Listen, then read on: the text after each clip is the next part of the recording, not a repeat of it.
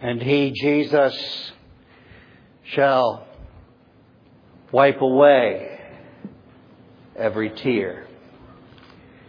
In the meantime, the scriptures tell us poetically the truth that every tear that falls down the cheeks of his children is something that God collects and keeps in a bottle. You might say, for how long? Well, I believe that what he's saying is that no sorrow ever touches his children, but what it is remembered until that day when he disposes of that bottle of earth's sorrows and then wipes away any remaining tears in our eyes and welcomes us into his heaven eternally, joyfully to be with him. Amen. Praise the Lord. What a loving God.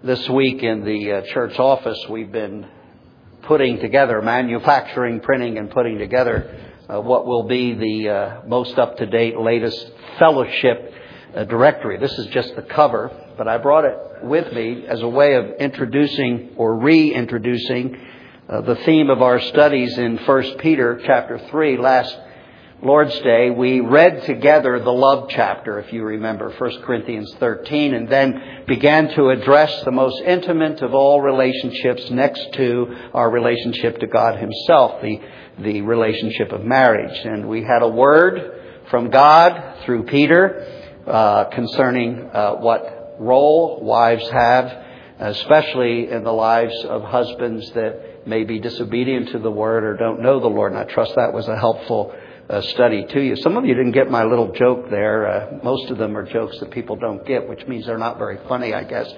But I tell them anyway. Uh, when I indicated uh, last Lord's Day that uh, uh, that portion where Peter reminds us that Sarah, after all, as an example, called Abraham Lord, and how I would at certain stress points in my own marriage remind my wife of that text and I paused and then I said, Do you want to know what her response was? And what she would say is, Oh, for Pete's sake.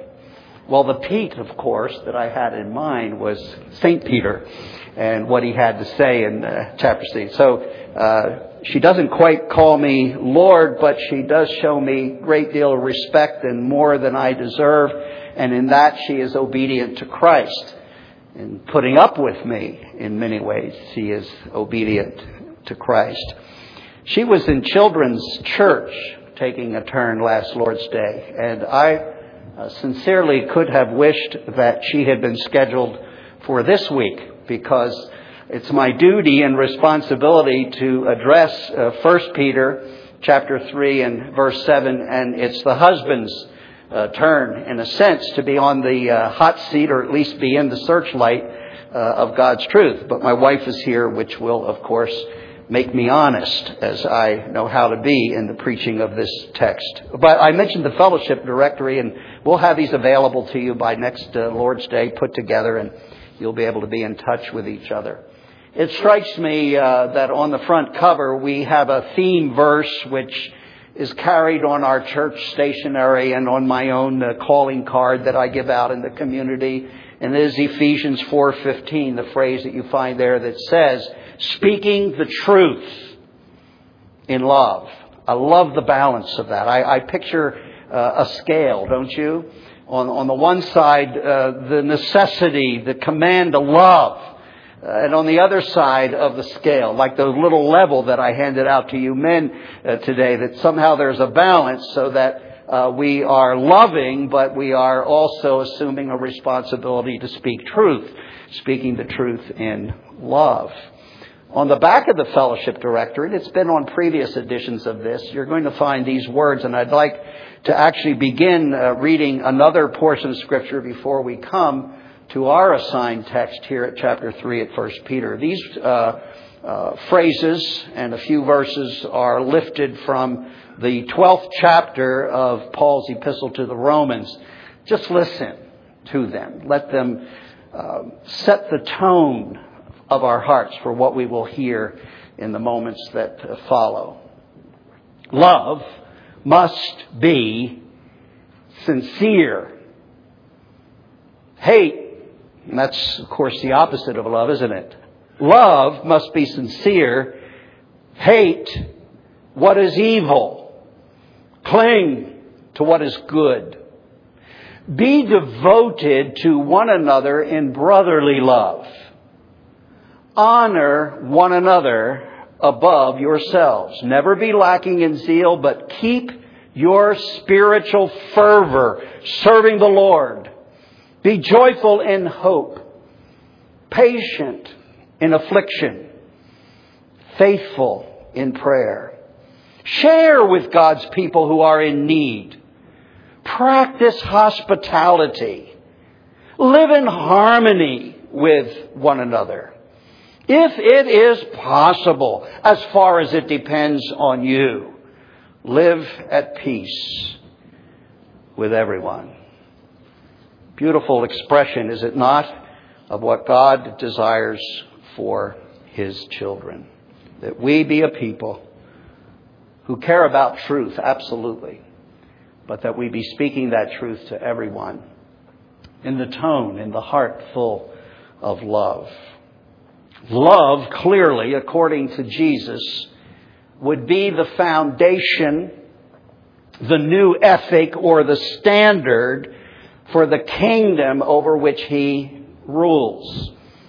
I like the phrase, it's more than a bumper sticker. Let's pray that it would be more than that in our personal day to day lives. But I love the phrase, Jesus is Lord. That points to his absolute sovereign rule as well as his right to be bowed down to and obeyed in every way. And the king of this kingdom, which he has established, has been established in love. He has commanded his people to love one another, saying it's the one evidence that the world will have that you really are my redeemed children. It'll be measured by the degree to which you love with this kind of love. This love of which Jesus spoke and commands as our new ethic in all of our relationships, and as we'll see this morning, particularly in a relationship as intimate as marriage, is a love that transcends, well, what I could call mere human love. I never like to suggest that human love is just mere love. Human love is one of the greatest of all the attributes that dwells in the hearts of even fallen people who are still outside of God's grace. Uh, love of loved ones, the love of a mother uh, for her child, the love of a man for his uh, wife. These are admirable things. They are gifts from God, whether one be a believer or not. But I want to make clear that the love of which Jesus speaks as the new ethic, the standard, the principle upon all of our life and actions once we have come to Christ is agape love. That's the Greek word. It is a love that transcends that which can be known among the best of loves in mere human terms.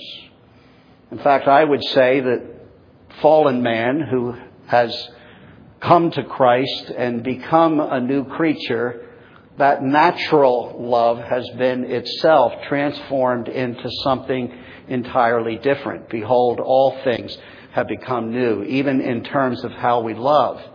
Uh, I know of several uh, folks, I know of some in our own congregation, uh, where uh, as a husband and wife they have loved each other for many years, but then there was a coming to Christ, either on the part of one of the spouse or the other or both, and how they will testify that the love they had before Christ was truly a wonderful thing and a blessing from God, but somehow even that love has been exponentially uh, transformed and become even something greater.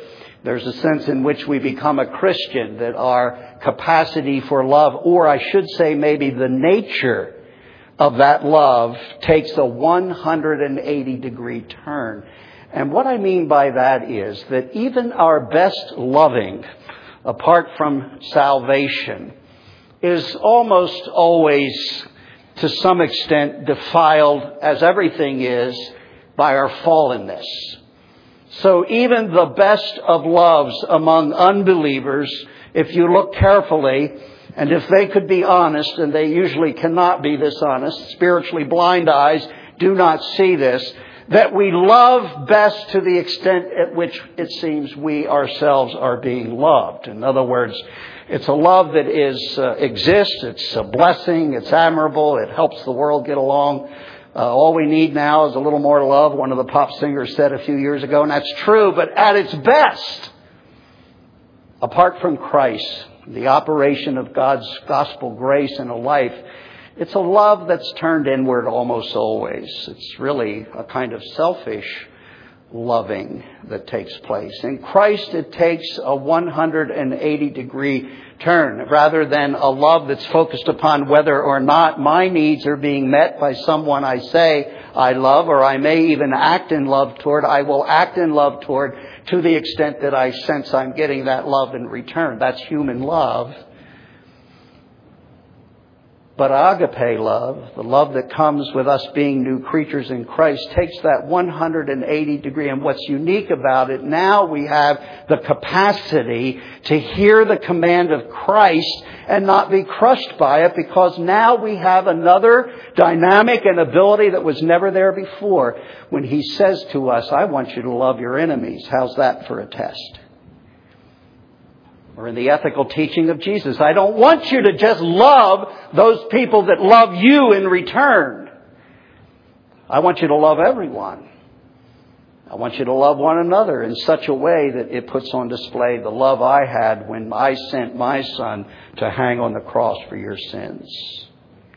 Now I give all of that as a background to where we have been for a while in this ongoing study of 1 Peter. 1 Peter, in the first two chapters, most of the first two chapters, has dwelt upon the uh, glory and the wonder, the astounding grace of God in Christ.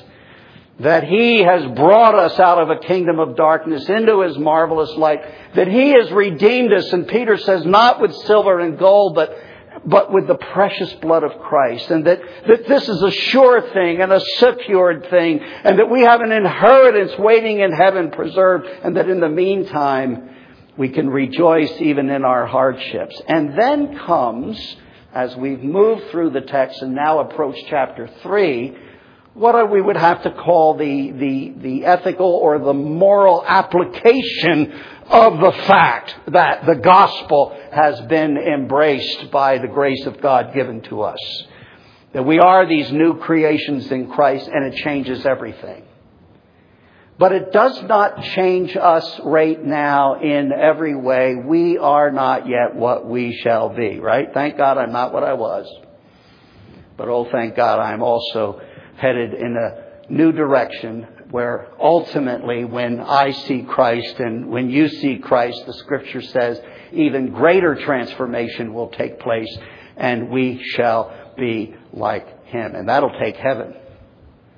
That'll take seeing him for that final transformation. But in the meantime, there is a growth in grace and godliness, and therefore a growth in our ability to love more and more as Christ loved us when he laid down his life for us, we who were his enemies. Isn't it interesting?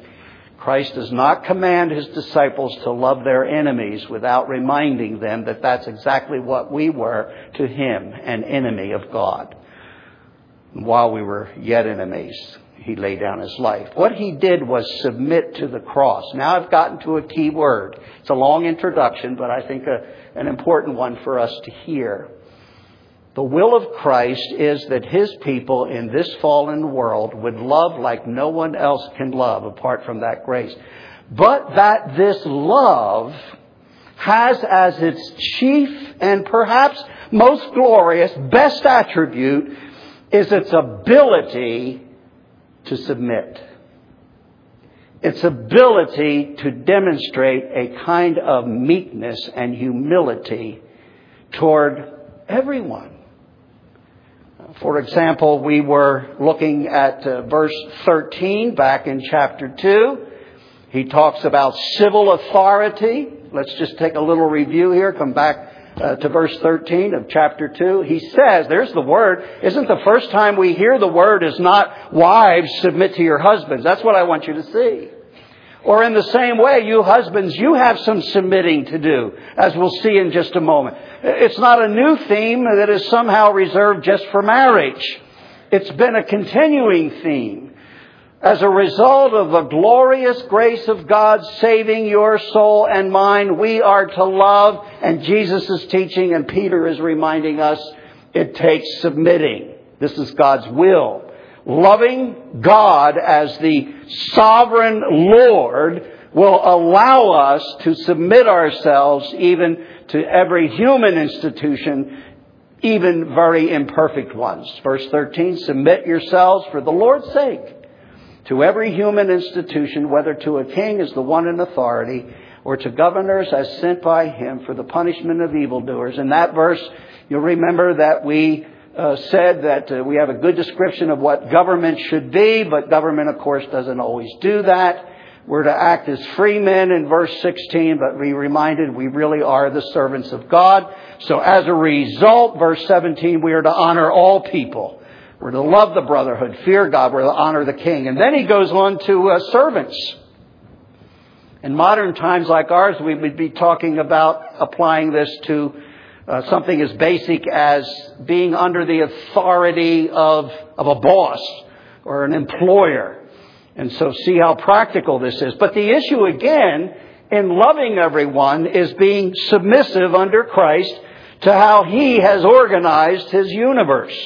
Servants, verse 18 of chapter 2. Be submissive, there's the word again, to your masters with all respect. Now look at this. Not only to those who are good and gentle,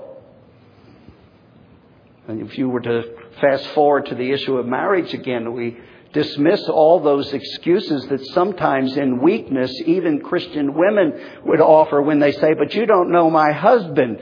Well, perhaps a servant in Peter's day who's come to Christ would say, Peter, but you don't know, you don't know the master. That is the master, the slave owner. You don't know what my boss is like.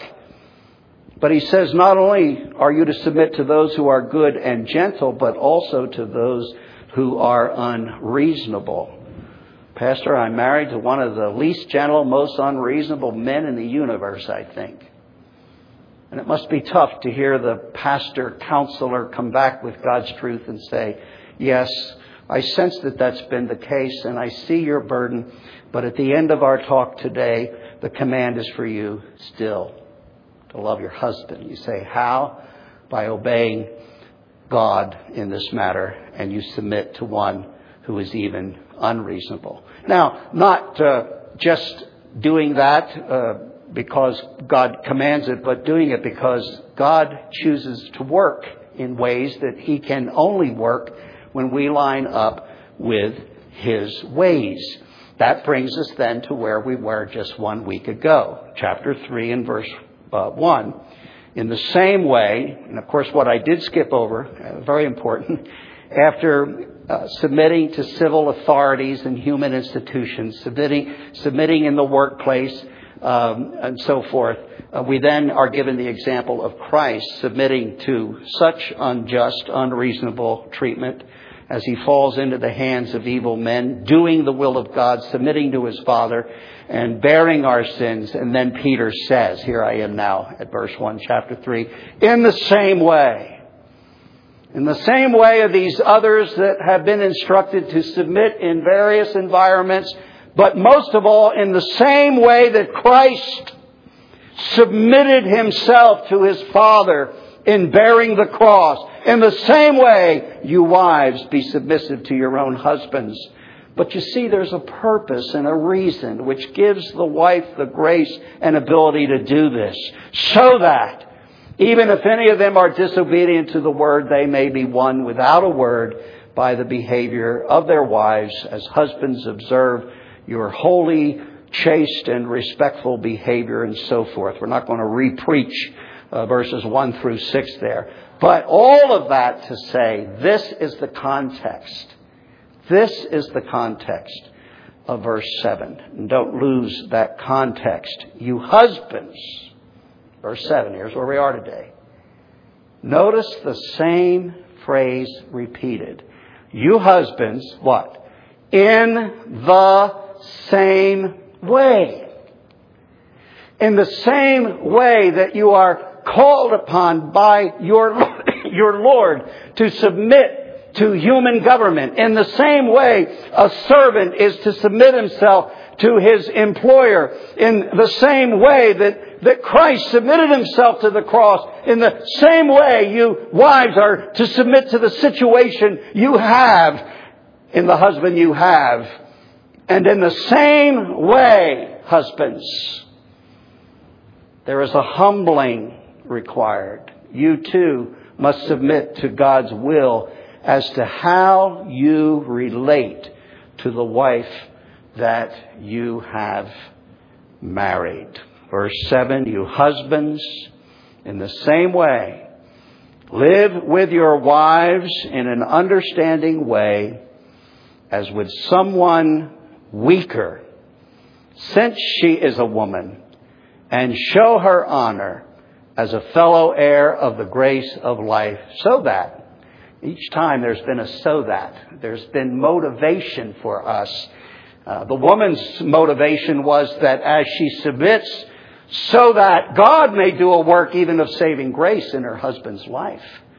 Here the husband submits so that his prayers, why, his very relationship to God in no way would be hindered. So I want to try to underscore again, answer the question in case it's still in, in our minds.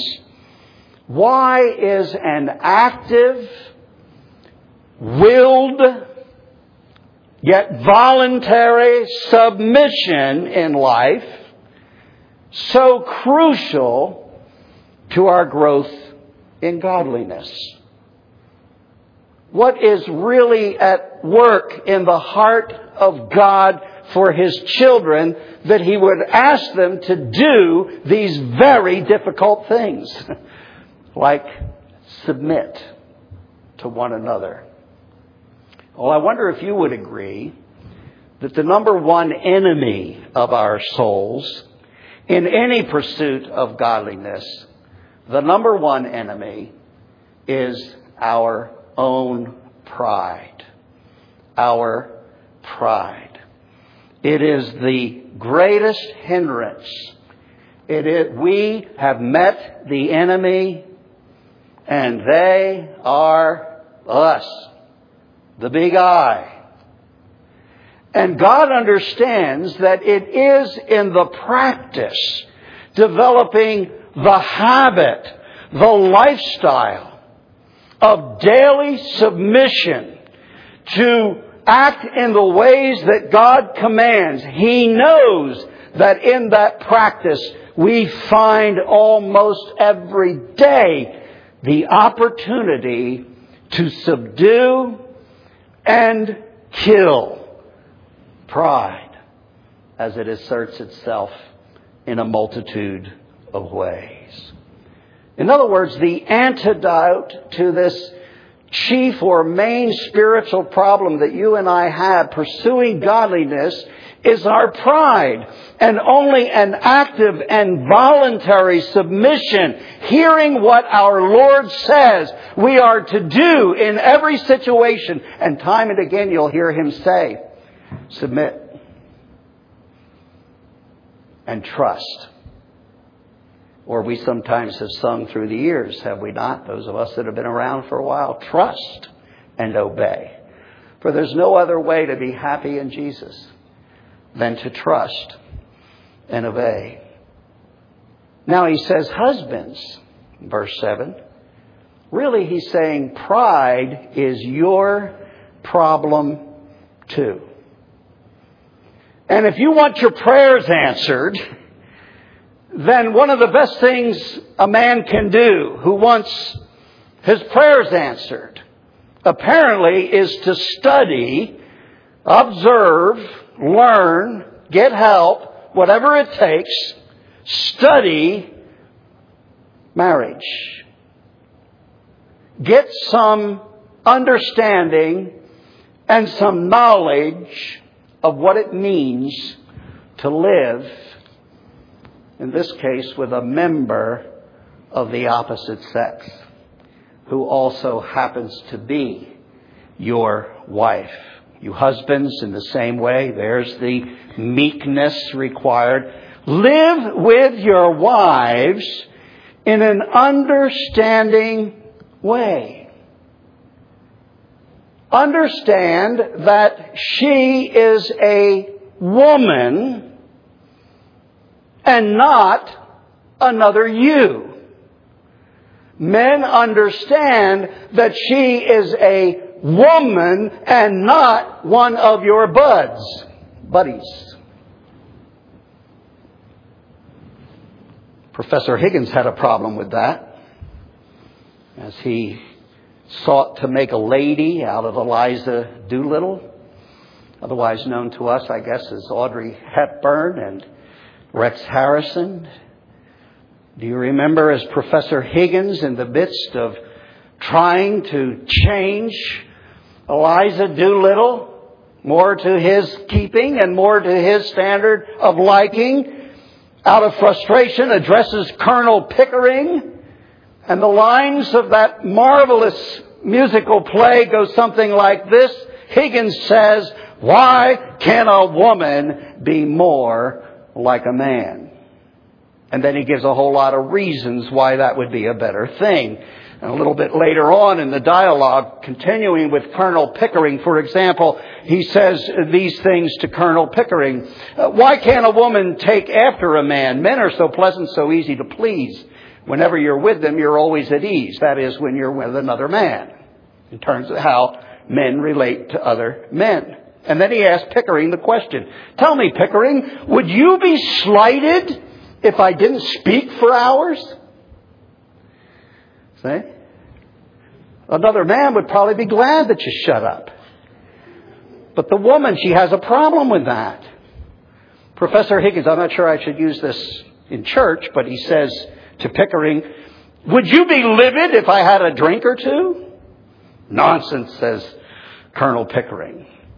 And then Higgins says, Well, would you be wounded if I never sent you flowers? Pickering says, Oh, nonsense, never. But you see, the problem that uh, Professor Higgins has is not unlike the problem, well, that way too many of us men have. We spend too much time wishing our woman would somehow be more like a man or like us. Oh, and I said it would be hard to preach this message with my sermon, with my wife here in the midst of my sermon, but how many times, how many times has she had to forgive a statement like this? Because I've said it way too many times. Honey, you're just too sensitive. And the Bible comes blasting back and says to me, fool.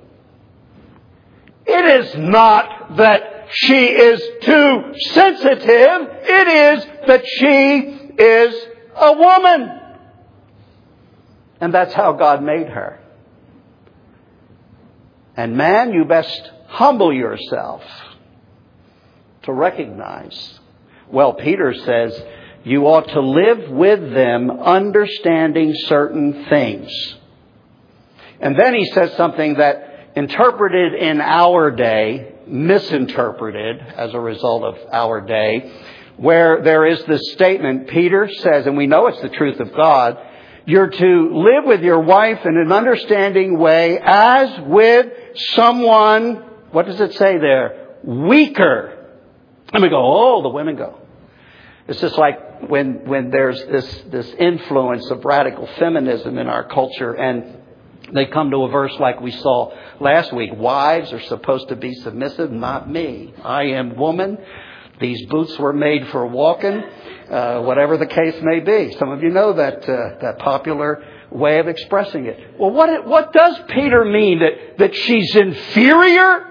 to him that he would say she's a weaker vessel? No, I've already given you one illustration of the meaning. She's a whole lot more feeling than you are, man. She's a whole lot more sensitive. That's not a fault for which you have a right to criticize her. no, if you're going to live with her, you're going to live that she perceives the same world you're in in an entirely, sometimes a radically different way. It's taking me a long time now, more than 20 years of marriage, to get smart enough to say sometimes, well, honey, what do you think? How do you see this? She will wisely sometimes, knowing that she's going to contradict some of the way that I already have decided I see things, and she will say, You mean as a woman? How wise is that? She's, she's getting me ready. She's actually helping me not respond out of my masculinity, but to receive the femininity with which God has made her in order that she may be, according to creation design, a help to me that is fitting. I need my wife's point of view. Congregation, you don't know how many evils you have been spared at the hands of your bumbling pastor because I dared to listen to my wife. She is the weaker vessel, not morally weaker, in fact, often called the saint. Not necessarily spiritually weaker, all that God has in His grace for her as a believer is no different than all He has for a man who is a believer. Not intellectually. In fact, it's, this is really tough to have to confess. We men probably won't do it openly. But in so many ways, she's so much smarter than we are. Which is why a woman in frustration is often heard to say, You just don't get it. And guess what? It's because we don't. So it cannot be an intellectual inferiority that we're to live with her as a weaker vessel. And at this point, I'd like to give an object lesson to help it stick in our minds.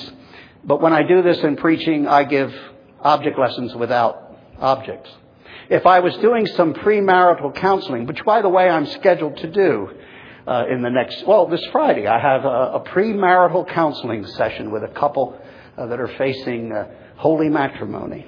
And I'll probably pull out the objects. I will deal with this principle of marriage. If not in the first session, certainly before we're all done and make a pronouncement of husband and wife, I, they need to know these things.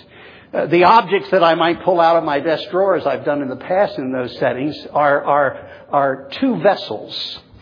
I pull out of the drawer and hold up to the sparkling light a very fine, beautiful piece of crystal. A crystal goblet. For you Baptists, I dare not say a wine glass. I know that. And, and, but, but I have this crystal goblet. Fine, thin crystal at the top, beautiful stem, and I put it on the desk. And we'd deal with a passage like this, and I'll say, you know what Peter is saying? He's saying, and I reach down in the drawer again and I bring out the next object and I clunk it down on the desk, which I would have never done with that crystal object, uh, that crystal goblet. let's see. Uh, I could say beer mug, but mason jar would be more acceptable again to an audience like this. But you get the picture? Which is the weaker vessel? What's likely to happen when, when these two objects collide? There's the beautiful, fragile, sensitive, made and fashioned that way by God. She is called woman. And here's this guy with his beer mug mentality. No problem when he's hanging out with the guys but it sure could be a problem. Which vessel do you think is weaker? Not in any way inferior. In fact, we would say far more beautiful than a mason jar. and yet live with her, Peter says, as one who is the weaker, the sensitive, the fragile in her emotional makeup. All that you need. In fact, men, if you think about it, these are the things that make women attractive to us. It is their very femininity. Is it not the fact that they are tender? Is it not the fact that they so readily can weep? They are tender hearted. They are sensitive in heart. And let that be a reminder that the very things that you find attractive in her, that make her somewhat vulnerable in this world, so that you want to protect her, these are reminders to you that in a similar way, those are the ways that she is to be treated. And there's only one verse for men, there were six for women. But how important is it, men? He says you don't want your prayers hindered. I can tell you from personal testimony that the hardest time I ever have from time to time in my pursuing a consistent walk with the Lord and an ability to carry out my responsibility for ministry to a flock, the necessity that I sense of having to pray and depend on the Lord, or to sit down with my open Bible to take the next assigned verse apart and study it and prepare to deliver it to God's people, I have learned I cannot even begin that work if something's unresolved, some conflict arose, some attitude that has distanced me from my precious Diane and she from me. She could testify. I'm thankful it's not too often, but she could testify. There were times I went to work sat down behind my desk, opened my Bible, and five minutes later had to get up, go back to the car, drive home, take her hands, put her in my arms, humble myself, and say, I'm sorry. Then I could go back to being all the other things that I know God has called me to be. Men, if you don't want your Prayer's hindered, Peter says. Uh, men, if you want to walk with God, you cannot avoid living with your wife, the creature that God made her to be and the way He made her to be, that you find a way to live in an understanding way. For Diane and I, by way of personal testimony again, and I close with this, our time is gone. I don't know where we'd be, honey. I really don't without the gospel of grace at work in our marriage all these years because I don't do it so well.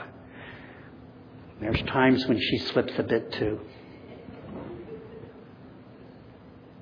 And so, even after our best efforts, even after we've sought with diligence to apply all the biblical principles, I can't tell you how grateful I am, and I know Diane would say the same, that we have a gospel of grace operating in our day to day lives.